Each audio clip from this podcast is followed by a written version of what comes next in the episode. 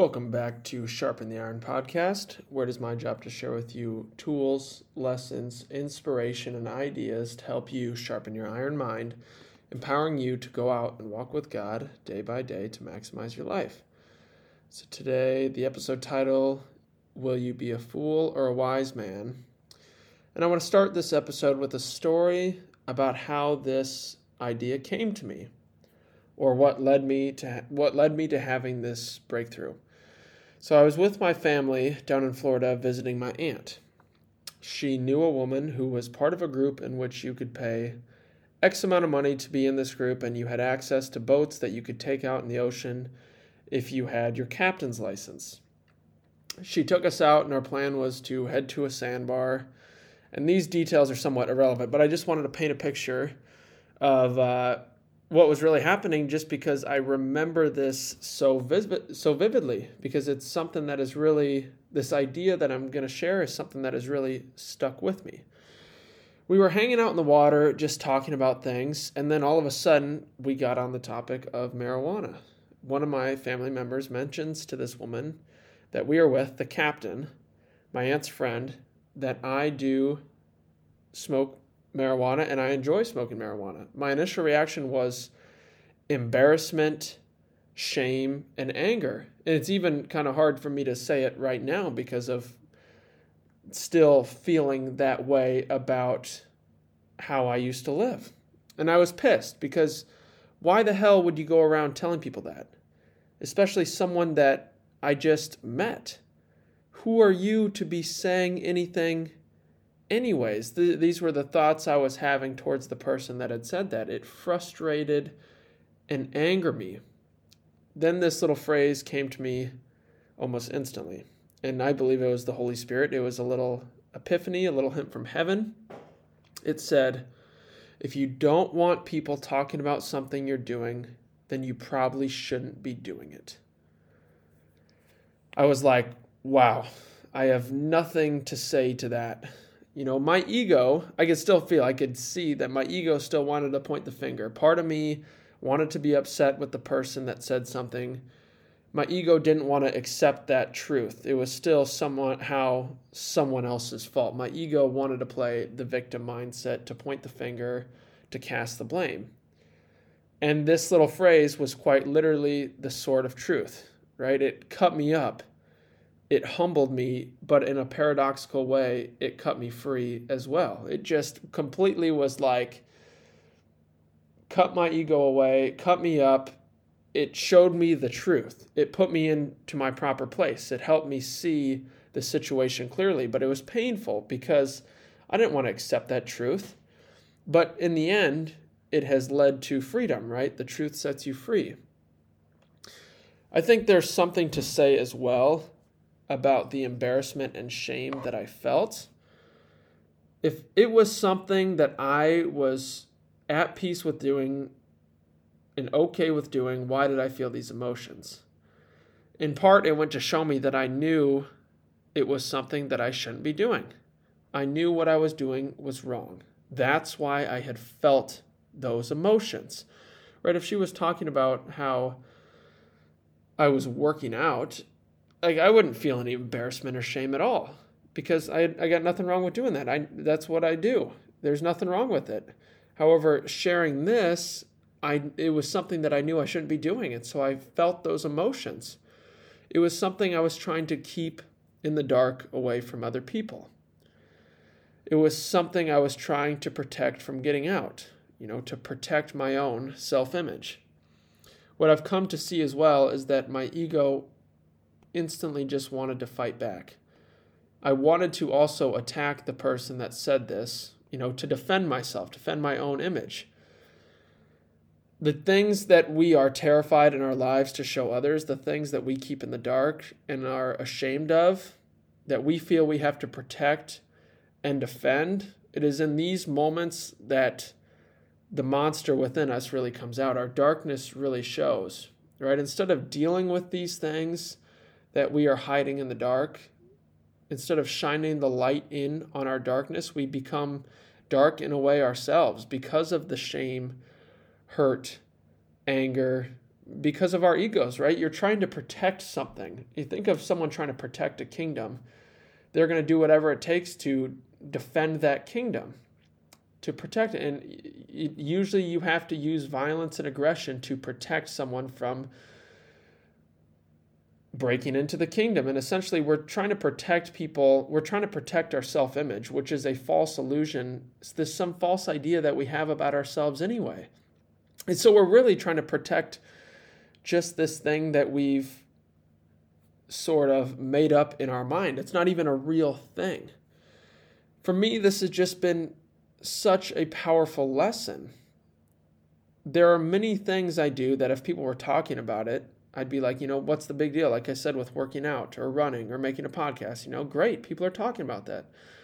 Well, hopefully that is a good thing. You know, they're sharing the podcast, whatever. Like I, I have no problem with people talking about these things. But it's when you notice that you don't want people talking about something, you know, when you try and keep things in the dark. And it is those things that you know in the back of your head, the back of your mind, that you shouldn't be doing. You know, that little voice that's always there, that's just, it's just a little whisper. It won't intrude much more than that. It's as if you're doing something, there's part, there is you yourself, and then there's your own ideal of who you could be or who you think you should be. You've created this ideal, your own conscious, call it. So when you do something against your own conscious, you feel that violation within yourself. When you do something that is not aligned with what you know you should be doing, you're going to feel that punishment within. And what you're avoiding within is the thing you must face. And part of this was like, I was avoiding, like, I knew what I was doing was wrong, smoking weed, but I just, I wanted to keep doing it. I didn't want to face it. I didn't want to accept it. And so, in part, it took me being called out to finally look it more in the face. It was a step in the right direction. It wasn't the end all be all. It wasn't like then I was like, I'm a new man. But it was one of those like wake up calls that really opened my mind. And I think as well, I've mentioned this before, that through prayer, we can bring these things to God. Even journaling is a very useful tool. You know, if you got something in your head, put it out on a piece of paper, bring it into the world, shine it into the light. And if you have someone that you can trust, share your struggles with another person. Bring the, bring that into the light it talks about in the Bible, I don't know the exact verse, I just read it the other day, the importance of confessing our sins to one another. Just because when we share, we help others know, hey, you're not alone. It helps us grow in deeper communion with each other and helps us hold each other more accountable, helps us bear each other others' burdens. Right? The devil wants to make you feel like you're alone. He wants to make you feel shame for your vices, for your temptations, and for your sins. And temptations are just a part of the world, they are unavoidable. The things you're tempted by, again, are just, they are not a bug. They're just built in. They're built in features of life. But you have to remember that you are not alone. Everyone has something in some way, shape, or form that they have their own vice. They have their own temptation. I might not struggle with gambling, but it might be such an addiction for you. You might not struggle with eating, but it's a huge problem for me. Everyone has their own little thing. It just manifests itself in different ways. I think as well, uh, going with the title of this, Will You Be a Fool or a Wise Man? There are two ways you can go about it. Being called out in those moments, or having other people talk about you, or someone calling you out. You can allow the bitterness you feel, that anger, resentment, and hate to brood up in you towards that other person or those people who talk about something you've done or are doing. But it will have nothing to do with them. This anger that you feel will only go to poison you, leading you further into delusion and avoidance of the truth. You are pointing the finger so you can avoid the real thing that you know you must face within you know, if I did just say this is that person's problem for bringing up that with smoking weed, like, and I never worked to try to face it on my own, then I would just be avoiding the root of the issue. So that's one way you can go about it, or you can kill the ego. You can humble yourself. As painful as it is, it will set you free. You can face up to the truth and what you're avoiding.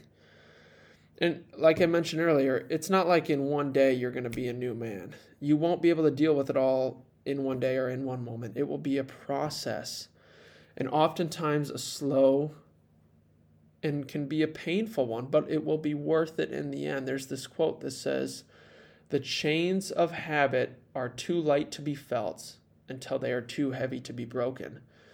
If this was just something I picked up not too long ago, it would be it could be a much quicker process. I could break the chain a lot easier, but if you're struggling with something that you've been keeping in the dark for years and years and years, that you've been doing that you don't really uh, bad habits that you have in your life, those chains are heavy chains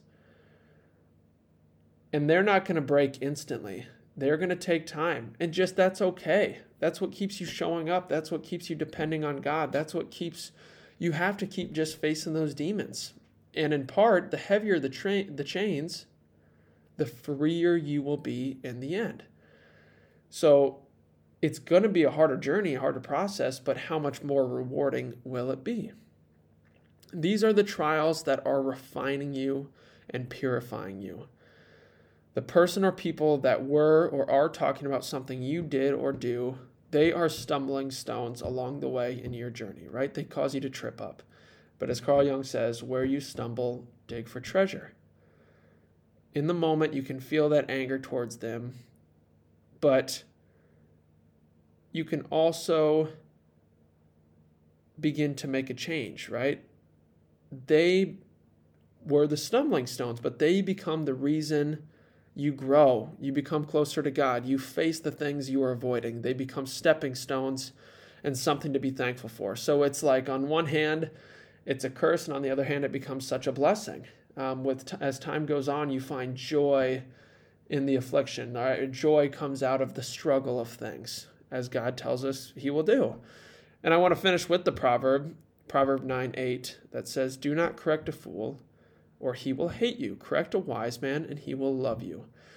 So, those moments too, when someone calls you out, you have to be able to discern who is calling you out.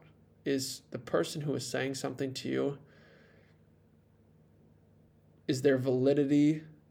Does this person have validity in what they're saying? And if you have to just kind of examine your own motives, examine your own heart. And oftentimes for me, when someone calls me out, I just have to be like, call a timeout like give me like a 10 15 minute timeout. Like i gotta go. It usually it does not result well if i if i start having a conversation with that person in the moment because it can lead to an argument. It can lead to me speaking from ego trying to defend myself. But if i take those 10 15 minutes to kind of chew on and process what that person told me as painful as it is i'm like oh my gosh you are right. And in the end you just have to thank them for it because they showed you a hole, they showed you a flaw in your game. They showed you a crack in the foundation. They showed you a hole in your balloon, whatever you want to say. They showed you an area where you could be better. And so, in the moment, again, it is painful, but in the end, you will be thankful. You can rejoice that stumbling block becomes a stepping stone. So, will you be a fool and hate the correction? And hate the person who corrected you, or you, will you be a wise man?